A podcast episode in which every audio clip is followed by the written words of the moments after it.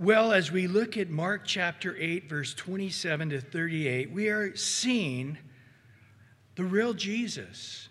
And in this case, what it means to follow the real Jesus. It does mean, just like the Lord died, taking up the cross, He's calling us to live that same life, to not come to be served, but to serve, and to ultimately lay down our lives for our brethren in the same way Christ did. And so we find in verse 27 that Jesus and his disciples went out to the towns of Caesarea Philippi. Now you're going to say, hold it, wasn't there a Caesarea? Yes. A lot of things are named after Caesar or to the glory of Caesar. So this name Caesarea, uh, you'll see in, a lot, in front of a lot of things. But this is Caesarea Philippi. It's up in the mountains, about 25 miles north of the Sea of Galilee.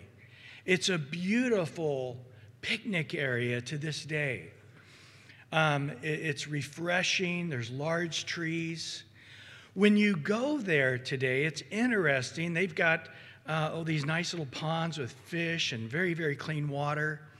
And there's this giant mountain you're at the foot of, and it looks like water's just coming right out of this giant rock that's a mountain. And uh, it's actually the beginning of the Jordan River. And so it's just a beautiful freshwater stream trickling out into these various ponds. And there's these trees and gas areas, grass areas. There's gas areas too for the buses, but not during Jesus' times. And uh, last Sunday, I, I got some eggs and beans, and, and one of the guys doing the food ministry said, we're a one shop stop, um, food and gas. And uh, I've still been laughing about that. Chuck uh, said that. It's, yeah, food and gas. Get them both right here, right after service. And, uh, but, uh, and then you, you have little areas, even today, that sort of the, uh, the terrain sort of breaks it down into little sections up into the mountains and the hills. And uh, it, it's, it's just a very refreshing, beautiful area. And if you know where to go, uh, and I've been there in various trips that we've gone, there's some beautiful waterfalls with hikes and, and stuff as the Jordan River begins to pick up steam heading down that way. Now, interesting, on the secular side of things, it's considered the area where the Baal worship started. It's also considered the place where the worship of Pan started by the pagans before them. And so if you go there today and you say, Where's Caesarea Philippi? they may not know what you're talking about. But if you talk about the area of Pan, they call it Panias. But the people of that area could not say peas very well. So they call it Banias. And you say, why do they call it Banias? Because they're trying to say pan, but they can't say peas. So it's Banias. So interesting, a lot of interesting things when you go and pick up on things. So they're in this area um, that used to have and, and still have sort of the dugout inlet of caves where the statue of Pan sat there at one time. And eh, very interesting. A lot of, lot of ancient history in Israel uh, past uh, and beyond the, the nation of Israel. But anyway, they're there at this beautiful area, and he's sitting with his 12 apostles, and he, he's just striking up a conversation. Who do men say that I am?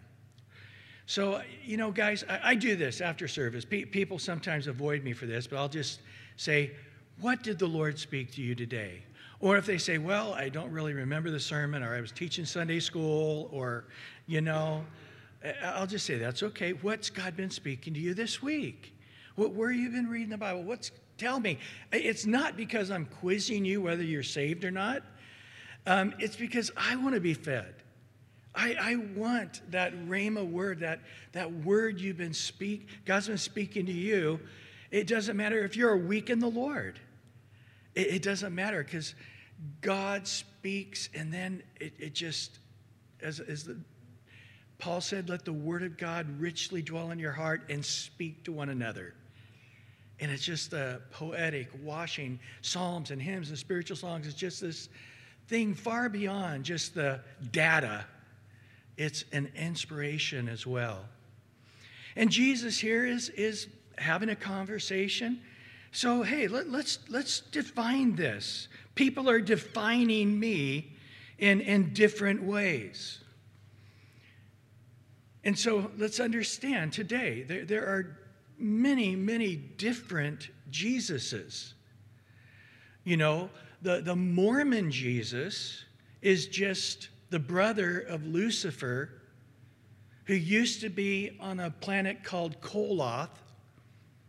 They both had many brides on that planet. They were both approved to be gods of a new planet. But when Jesus was given earth, his brother Lucifer got jealous, and, and it's this crazy story. But Jesus used to be a man who evolved because he was a good Mormon on another planet, become a god. The Jehovah Witnesses say that Jesus is Michael the archangel. And they find it quite offensive if you say that Jesus is Jehovah, the God, the one and only God of Israel.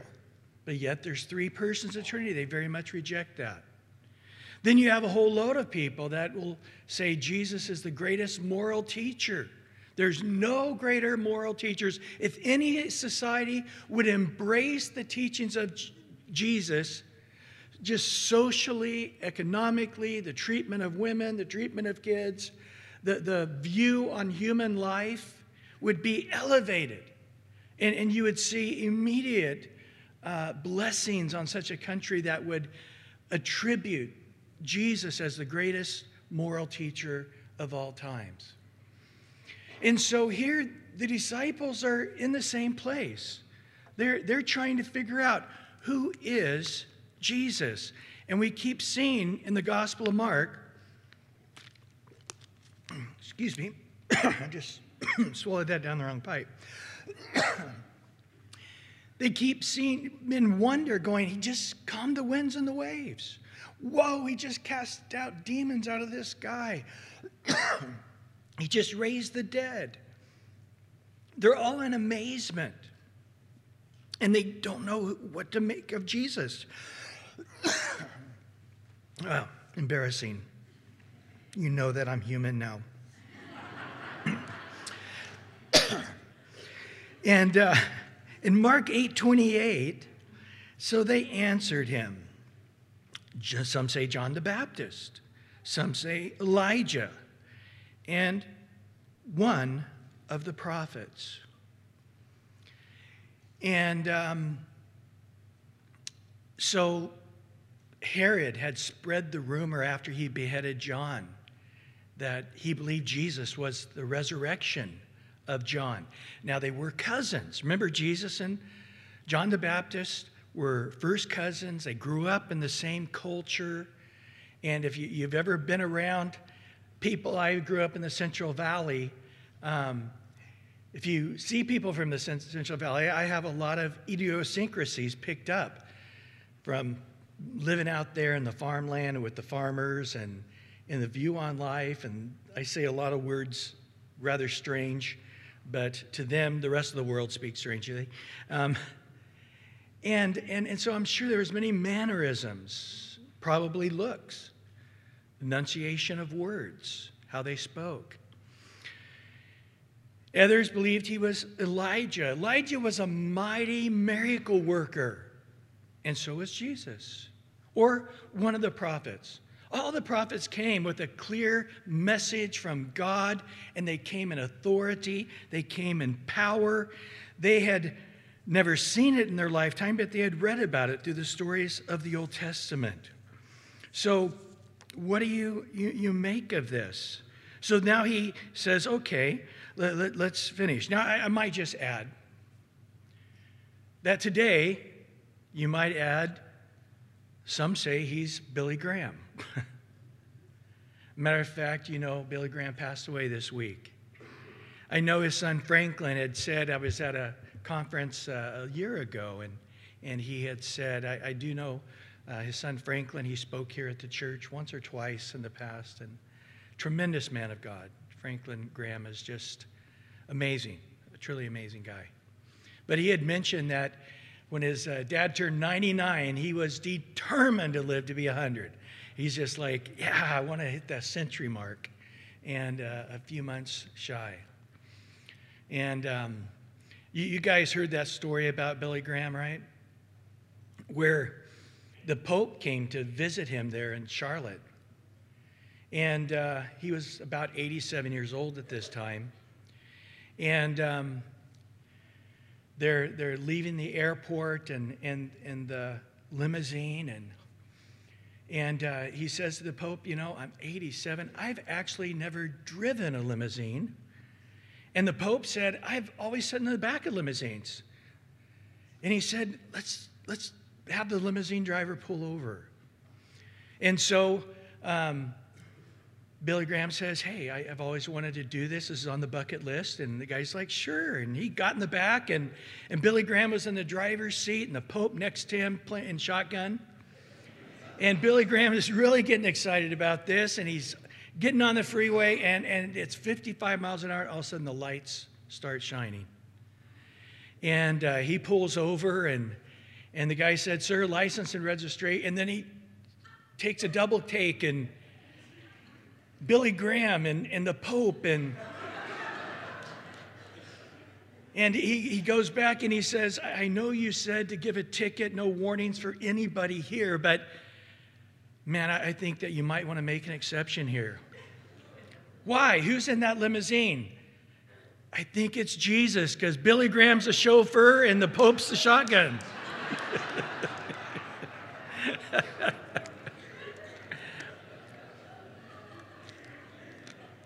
I rarely tell jokes, but in honor of Billy Graham today, some say, might say, Billy Graham, great, great evangelist, and so Jesus was as well. Well, in verse 29, he said to them, Now who do you say that I am? And Peter answered and said to him, You are the Christ. Now, in the parallel passage in Matthew 16, he actually says, You are the Christ, the Son of the living God. And Jesus says, Flesh and blood did not reveal this to you, Peter, but my Father who's in heaven. And upon that rock, Jesus being the Christ, the Son of God, I will build my church. Upon that revelation, that declaration. So, boy, did Peter not just get it right, Peter hit a home run. He got it right in a way that he had no idea he got it right. And, and I don't even think that it was him. I think it was the Holy Spirit giving him a very specific insight into Jesus in that moment of just saying, You're the Christ, the Son of the living God. It was powerful, anointed moment, and, and Peter sensed it, and the other guy sensed it, and Jesus declared it. This is it. And here's the question that everybody has to answer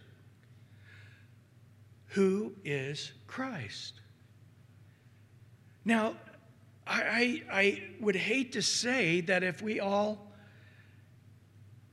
you know, took a survey here, how many different Jesuses we might come up with in this large multitude here today. Because there's a lot of people that see Jesus, and especially in American westernized Christianity, as the guy to bless you, the guy to answer your prayers, the guy to comfort you. And demonically so, I think a lot of people think that if you come to Christ, all the difficulties that humans normally experience we won't experience because God will keep us from all the human difficulties, pain, sorrow, suffering. I think a lot of people think if they come to Christ, then He's guaranteed to make your marriage happier, your finances, you'll be wealthier, wisdom will be greater. The, you'll just have sort of an aura and a blessing about you as you go into the world. People will be more pleased with you than if you were not a Christian. And so often the message is preached. Jesus died on the cross. So today, if you want to be happier than you are, come to Christ. If you want your life to be blessed in a way it can't be blessed unless you are in Christ, come to Christ if you're feeling blue, depressed. Come to Christ if you want your marriage to be healed, if your kids to obey better, you have greater finances, greater health. Because if you come to Christ, Christ will make everything better right now on earth. And when you go to heaven, you'll have, you know, you got your cake now and you'll have your, your frosting later when you get to heaven. That's often the Jesus that we in America have. Now, I traveled a, a, a, portion of this world. We went to Hungary and Yugoslavia, now Serbia, right after the wall came down. I mean, months. And boy, the people wanted to know about Jesus. And it's interesting that they, their, their concept wasn't can Jesus make me healthier and wealthier and richer and smarter and give me the American dream if I come to Christ? Unfortunately, later, the health and the wealth Pentecostal movement came in and, and did that. And boy, they had thousands and thousands of people coming to their churches for a short time. and then when they gave them all the money and they didn't get rich, they, they became very bitter at Christianity. And, and we were spending much of our time trying to explain to them that the Jesus they were preaching is not the Jesus that the majority of Christians throughout the world believe. There's a large group of them, but no, it's, it's, it's a different Jesus. It's not the same Jesus. And he doesn't say, Come to Christ and you'll be wealthy like Americans. And that's basically what they told them.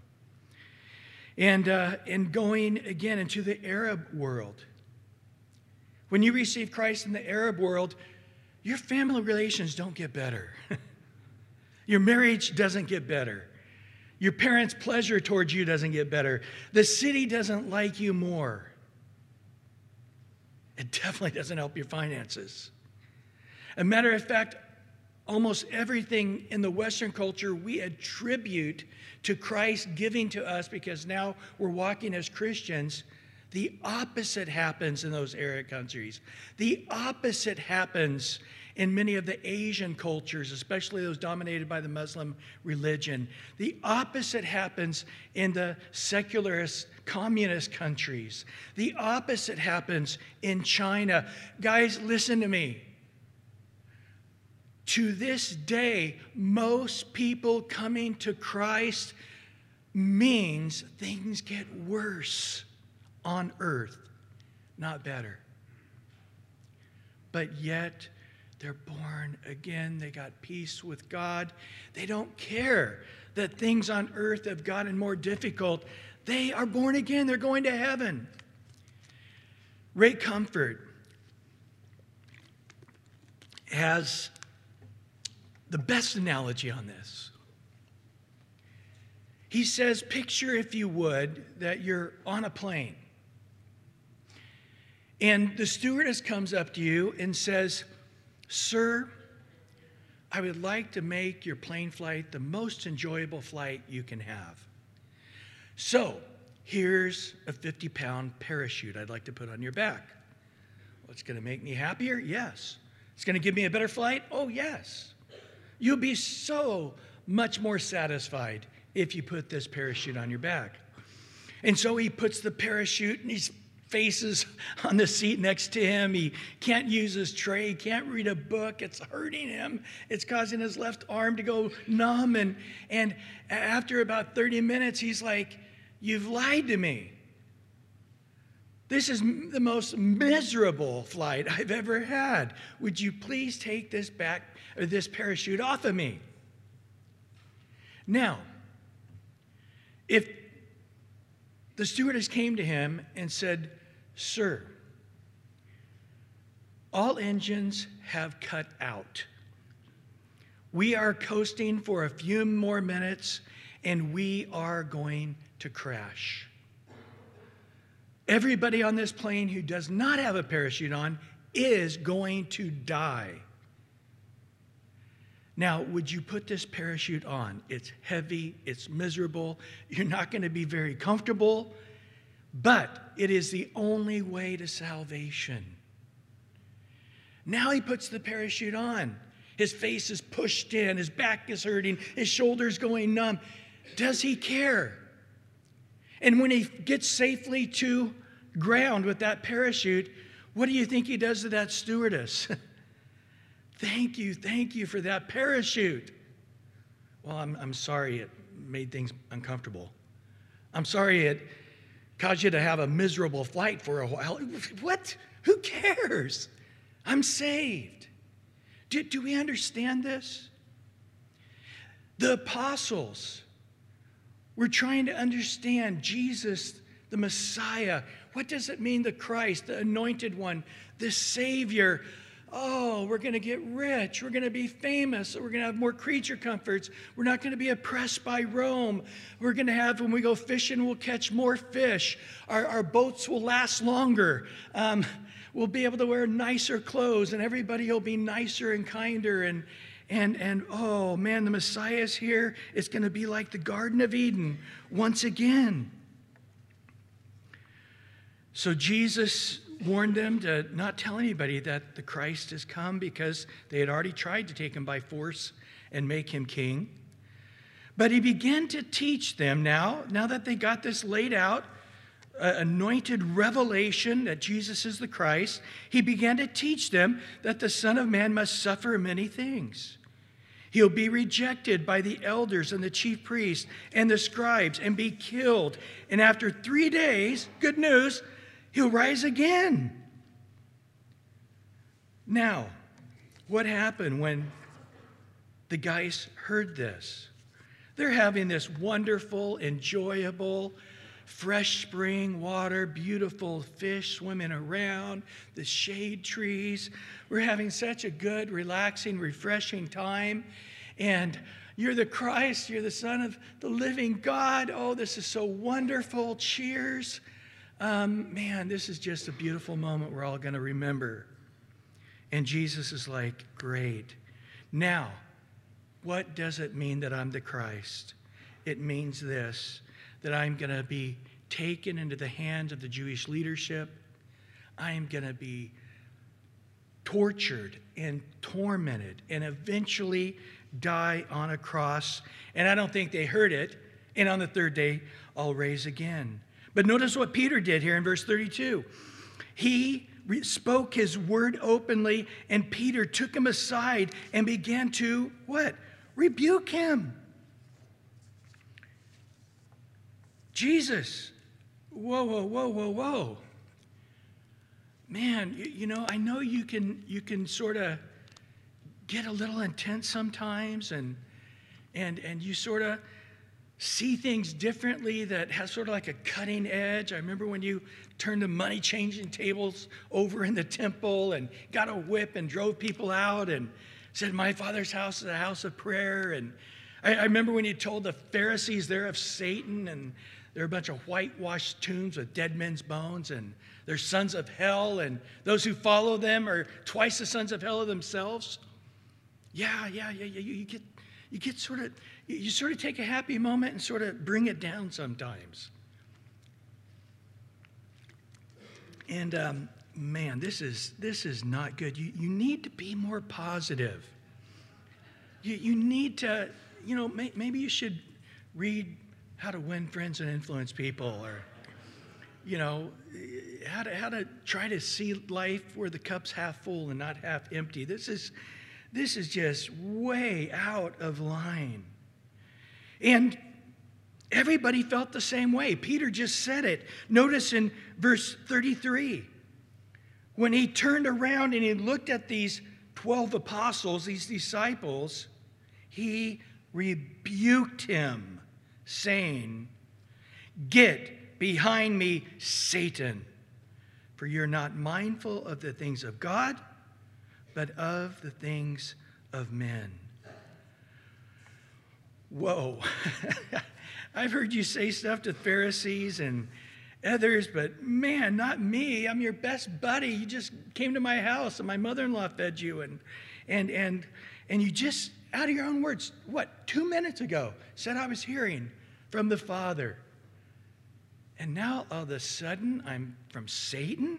Whoa, you got some issues, Jesus.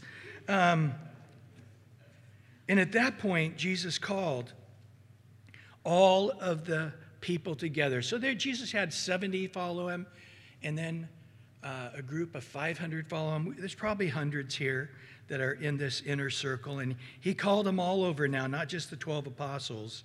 And he said to them, Whoever desires to come after me, let him deny himself, take up his cross, and then he can follow me.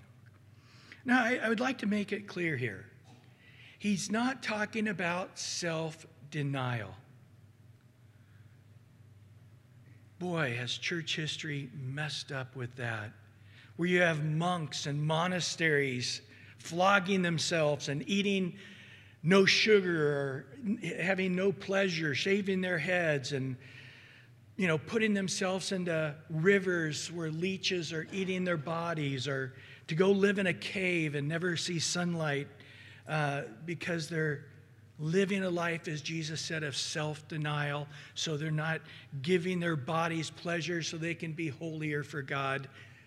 Horrible, guys. Horrible, horrible, horrible. Jesus is not talking about a diet, he's not talking about making yourself uncomfortable here. That will make you more spiritual. Ridiculous. He's simply saying you've got to come to the place to understand that Christ is going to give you the ability to live for God and for others and not ever even consider your own wants and wills and desires and pleasures. You're going to live in such a way that everybody's interest is more important than your interest. You're going to live in a way to see every man as better than yourselves. You're not just going to become a servant, you're going to become the lowliest of the lowliest of the lowliest of servants who wash the feet. And even when you become great in the eyes of men, you still will always observe yourself as the lowliest servant of men. This is why the Messiah came. Now, sometimes when people begin to follow the Lord, they quit being alcoholics or drug addicts. And yes, their minds come back to them. And yes, their marriages get better. And yes, they get an education. And yes, they're better workers. And yes, it makes their finances better. It, it's, it's sort of a effect that we see happen when revival hits a continent. Typically, the first generation Christians within about a 30 year period become business owners and the most educated and the most civil and formal, and they become the politicians. And, the, and they, Christianity does bring great blessings just on the outflow of people trying to follow Jesus morally, honestly, lovingly, forgiving, caring. Yes, it really does bless the society. But that's sort of a manifestation. It's not what Jesus came and died on the cross for. Jesus came and died on the cross so we have the ability to die to ourselves, to live for others. Jesus said, I did not come to be served, but to serve and ultimately give my body um, as a living sacrifice, a ransom for all people. And so he, he says, understand right up front Why is Jesus going to the cross? Yes, so our sins are forgiven. Yes, that our names can be written in the book of life. But on planet Earth, how is that going to look? It can look a lot of different ways. Hebrews 11 tells us by faith, miracles happen. By faith, the dead were raised. By faith, armies were set to flight. I, I love that. It's in uh, Hebrews 11:34, I believe it, it says, By faith they were saved from the sword. And then in verse 37, it says, By faith they died by the sword. By faith they were sawn in two. By faith, they were ripped to pieces by wild animals. By faith, they were tortured to death. By faith, they wandered around in caves and holes in the ground. And these people who suffered so much for Christ, the world is not worthy of such princes, such priests, such mighty people that are going to be great in the kingdom of heaven. Earth was nothing but torment for them standing for Christ. They never saw the pleasures of following Christ on this earth. It can look different ways. But yet, he, he, he says here, I am going to give you the ability to take up that cross. Now, we've really sanitized the cross. We, we, we really have a disconnect because of the thousands of years of, of such a death penalty. But just for a moment here, not to be irreverent, but let's say that Jesus went to the electric chair. And they bound him, and they strapped him in, and they put the helmet on. And there his body began to shake, his eyes bulged out, blood's coming out of his eyes and his ears, and and and he's shaking and and uh, you can smell the, the the smell of burning flesh from the electricity. And then he died. Now now imagine you walking around with a necklace of an electric wheelchair electric chair earrings we have electric chair on top of our building and we have a picture of electric chair here behind me as I preach. And you say that, that's that's that's not artistic like the cross. Yeah, guys, you got to understand that the cross was just sadistic. It, it took a very pagan group, and even a lot of pagans thought it was pagan. A lot of hideous, sadistic people wouldn't do the cross because that's what the ultimate sadistic people do leave you there for days hanging on the cross, suffering. And a guy would walk by, they would put him right on the, the, the most popular freeways there of the day, and they'd walk by, and the guy would, would say, Oh, that poor guy on the cross. He'd go out of town and come back a week later, and there's the guy still hanging. But now his face is bloated and his lips, and they're giving him a little bit of water just to keep him alive, not to comfort him, just to keep the agony prolonged. They put the spikes in the hands, if they did put spikes, in a way that wouldn't gush a lot of blood because they wanted this person to suffer for a very, very long time. You know, we understand nudity in our day and age, but in that day and age, it was probably, it would be like somebody getting raped today, having their clothes stripped off and hanging there completely naked on the cross. It was a shame to, to just the nth degree of this day.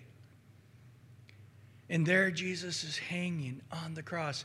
And, and so to, the idea of Jesus being taken by religious leaders, handed over to the Romans, and to go to the electric chair, if you would, to go to this thing. It's just, Jesus, do you realize how sick you sound right now?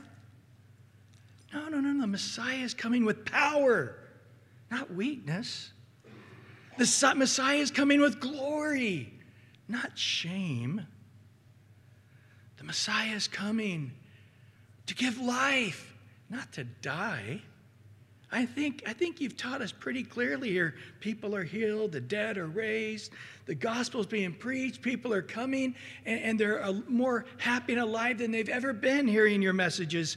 And, and now the Messiah is going to be this wimpy, disgusting criminal guy going to the cross. And Jesus is saying, Yes.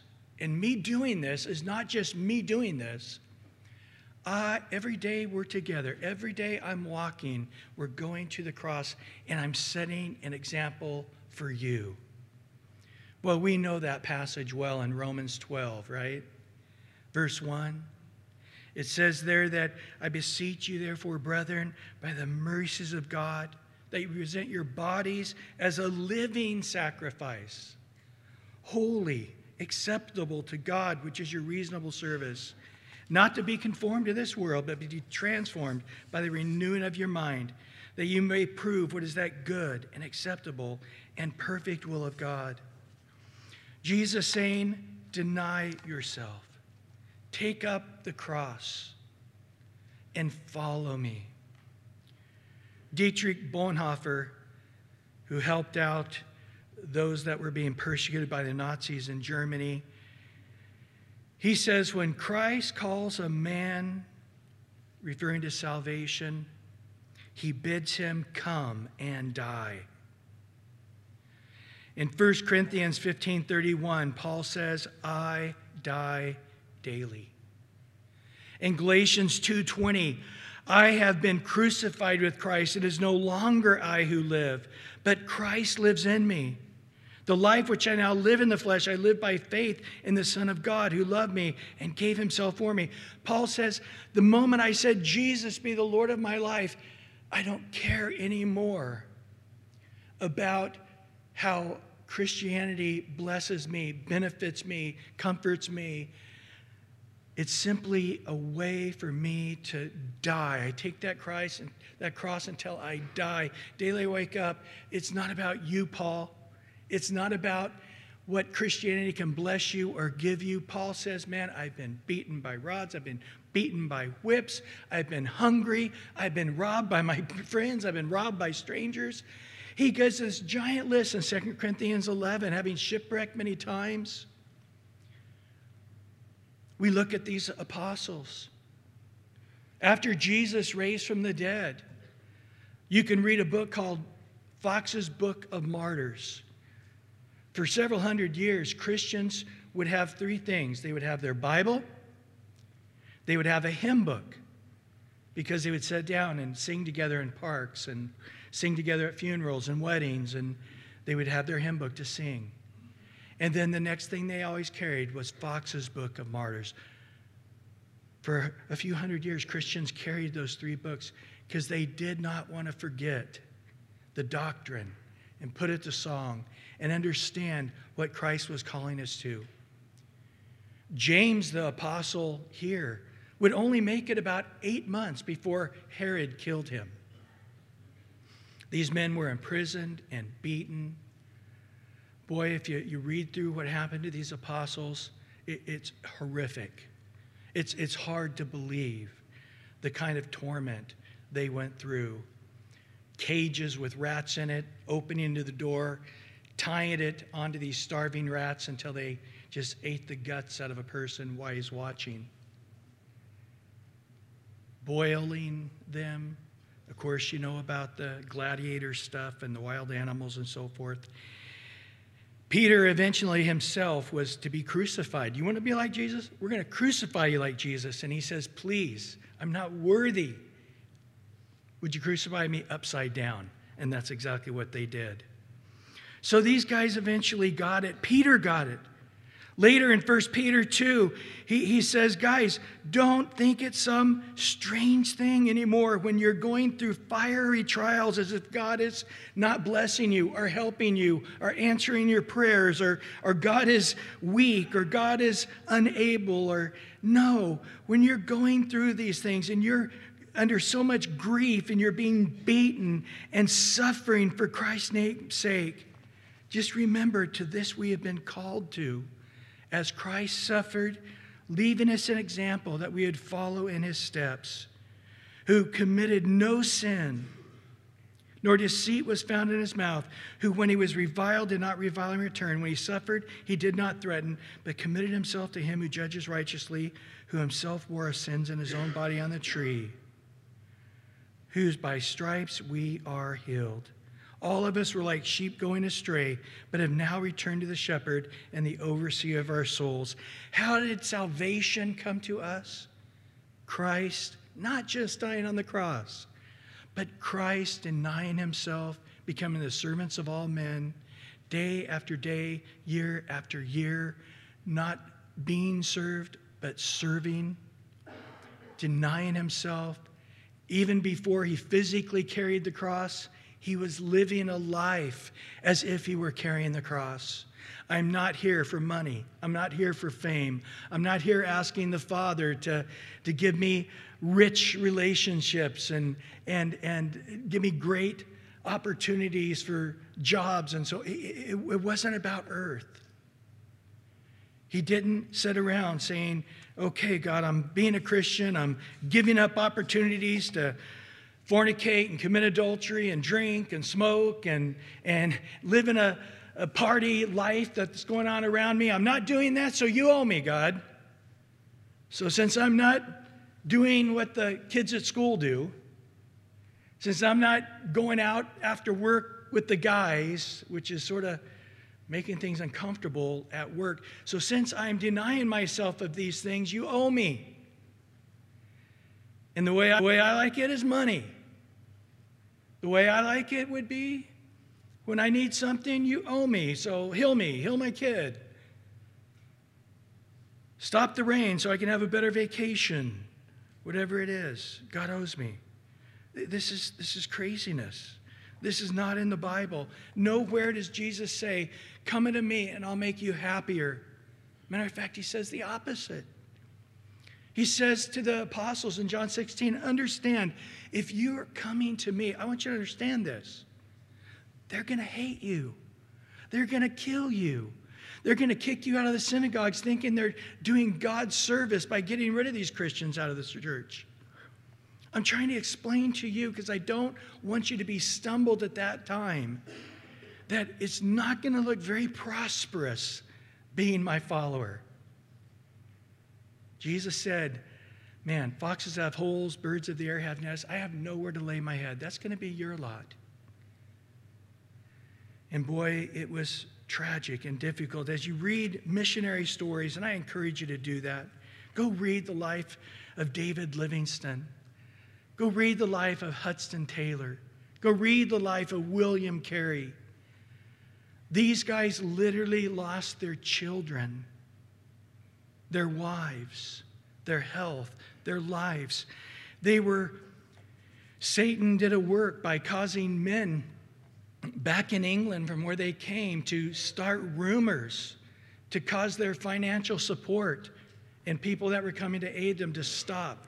Almost all of them had that, where there was just this lie of the devil. They, they said of Hudson Taylor as one of the most sweetest guys on earth that he would get an army of pagan Chinese guys and go into a village, and everybody, they would put guns to their head, and unless they signed up to be a Christian, they'd blow their brains out. And in England, they believed that. And they just stopped. He, he was a criminal there, and, and, and they stopped all the financial support. It was, of course, he's in the interior of China. He can't get back out. These kind of things that you're just going, nobody in their right mind would believe such a thing of Hudson Taylor, a doctor, such a loving, kind man. But yet, it went on for years, and even after he went back and proved it a fake, still the rumors continued. And then he says in verse 35 Whoever desires to save his life will lose it. Whoever loses his life for my sake and the gospel's sake will save it. Do we get this? In 2 Corinthians chapter 4, verse 7 through 12, but we have this treasure in earthen vessels, that at the excellence of the power may be of God and not of us. We are hard pressed on every side, yet not crushed. We are perplexed, but not in despair, persecuted, but not forsaken, struck down, but not destroyed, always carrying about in the body the dying of the Lord Jesus, that the life of Jesus also may be manifested in our body. For we who live, listen to this, 2 Corinthians 4:11, for we who live are always delivered to death for Jesus' sake that the life of Jesus also may be manifested in our mortal flesh. So then, here's the formula death is working in us that life might be in you. Paul says, I reason thus I suffer all these things. Nevertheless, I'm not ashamed for I know whom I believed, and I'm persuaded he's able to keep what I've committed to him until that day. What day? The day when he stands before the Lord as the wealthiest for all of eternity in heaven. Well, Jesus ends in chapter 8, verse 36, a couple of thoughts. For what will it profit a man if he gains the whole world and loses his soul? Verse 37 or what will a man give in exchange for his own soul? Or verse 38 For whoever is ashamed of me and my words in this adulterous and sinful generation, of him the Son of Man will also be ashamed when he comes in the glory of his Father with the holy angels. So I, I just want you to stop here and observe this. They're having this nice little fun picnic up in Caesarea Philippi, beautiful, refreshing scene. They've been traveling up into the mountains. It's just been, oh, the multitudes are not around. They're having such a refreshing time. They're having this nice conversation. Jesus stirs it a little bit. Who do men say that I am? Who do you say that I am? Yeah, you got it right. Father, thank you for revealing this to all these guys through Peter right now. Let me, under, let me explain to you the next thing, what's going on. What does that mean that I'm the Messiah? What does that mean that I am the Christ, the Son of the living God? I'm going to explain it to you plainly. It means we're heading to Jerusalem. Of course, at this point, it's about eight months out. And they're going to arrest me. They're going to treat me like a criminal. It's going to be instigated by the Pharisees and Sadducees and Sanhedrins. And then I'll be handed over to the Romans, and they're going to do their pagan execution of the cross. And then, after it is finished on the third day, I'll raise from the dead. Peter jumps up. can we talk over here a minute privately? And of course, it wasn't far enough and it wasn't private. All the apostles are hearing it, and Jesus turns around and they're like, Peter's got a good point here. Peter, right now, your mouth is speaking the same words the devil has been speaking to me since the day I was tempted for 40 days in the wilderness, telling me I don't need to suffer. I don't need to go through hardship. I don't need to die. That all the pleasures of the world are mine if I'll bow down and, and just give my allegiance to the devil. This is you. Jesus was not joyfully, woo, I'm going to go suffer and die. It was horrible. Even the night before he died in the garden, he, he sweated blood, and, and, and, and, and, as he sweated, blood came out, and, and he, he was so taxed. Father, if there's any way for this cup to pass, but not my will, your will be done. He was suffering every step. The cross, even though it physically wasn't there, it was clearly there in his mind, knowing that was going to be the ultimate. And, and Satan's coming in. You don't need to. Lighten up. There, there's, a, there's a gospel that would be more pleasing to everybody. Even the Romans would like it if you'll just sort of take the cutting edge off of your messages and, and, and you know, have a more socially acceptable gospel. More focused on the feeding of everybody and, and less on the teaching stuff that's sort of upsetting people. And Jesus says to him and everyone, This idea of a Messiah who does not suffer and die and raise again, it is a gospel from the pit of hell. And Satan, right now, as much as the Father just spoke through you two minutes later, the devil and his gospel has been seared into your mind, and you're speaking. Because why? Because you're mindful of the things of man. You are thinking how Christianity can make earth heaven. It never's going to happen. How to make earth less painful, more comforting, more tolerable. Well, at least I can be prosperous and happy, even though, no, I, I, I am not telling you that Christianity is going to benefit you on earth in any way. You need to be mindful of things of God. Heavens are gold, earth is just a vapor of time. If God gave you gold and silver and the best houses and all of this for a second, right? I mean, if I, I said to you, the good news is here's a trillion dollars in your bank account. Woohoo! The bad news is you're dying in an hour from now. Well, who cares that I'm dying in an hour from now? I'm a trillionaire. Woohoo! Is that what's going to happen? Guys, life is just a vapor of time. What will a man give in exchange for his soul? Guys, you don't want to focus on the treasures here. Put your treasures in heaven where moth can't eat it, thieves can't steal it, rust can't corrode it. For where your treasure is, that's where your heart is also. And this is what he, he, he says this is the right Jesus, this is the true gospel. And if you are coming to Christ to make you happier and richer and have better friends and a better social standing in the community, you're not going to make it. because Christ is not going to be your genie in the bottle. Christ is not going to be your Confucius. Christ is not going to be your guru. Christ is not going to be the, the guy that blesses what you want. Here's the lottery ticket. Please, Lord, bless this in Jesus' name. I believe you, you know. Well, you didn't, you didn't give me the lottery. God, why don't you answer any prayers? You have never answered any of my prayers.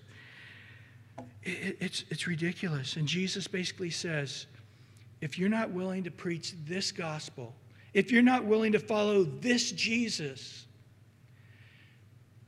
then one day when you stand before the Father and he says, Why should I let you into my heaven? And you look to Jesus and you say, Because Jesus died on the cross and rose again, conquering all sin and death through me, and by his grace, my name's written in the book of life. And Jesus says, I've never known you. You believed all the right stuff, but you didn't deny yourself.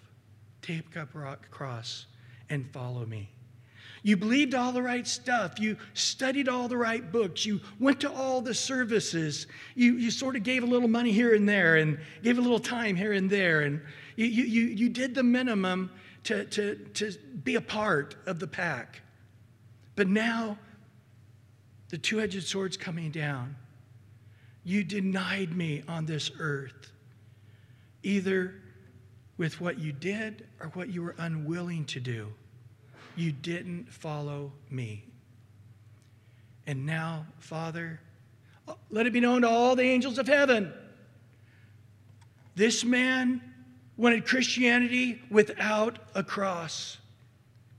This man wanted to follow God in human flesh, who lived his life as a servant and died a hideous death, taking all the sins upon himself, but all he wanted was to get on the coattails without any true sacrifice, without truly making God first and his kingdom first and his righteousness first, and willing to stand, even though it would mean he would be unpopular, persecuted, fired, maybe even put to death, his own family being tortured, and suffer because he's standing for Christ.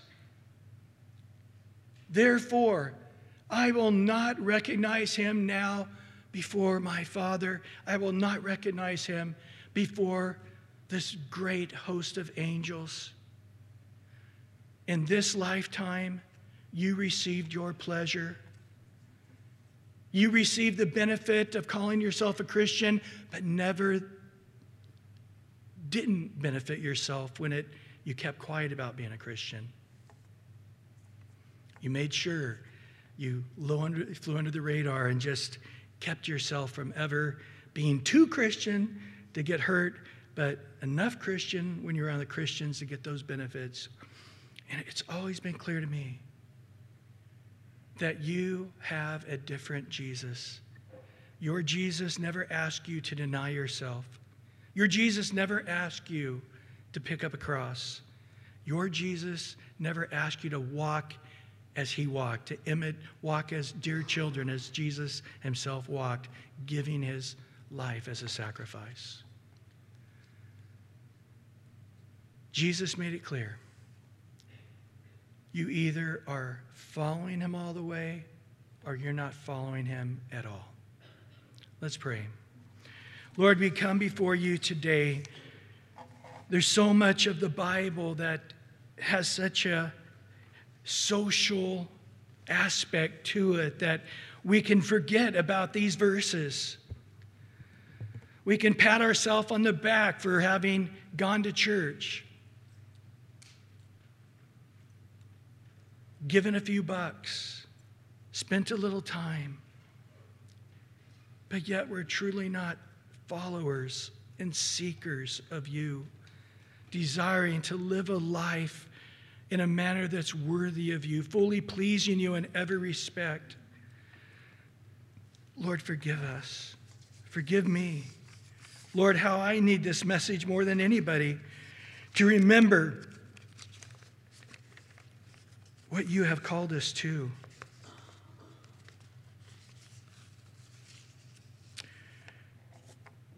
As Tozer prayed, Father, I want to know you, but my cowardly heart fears to give up its toys.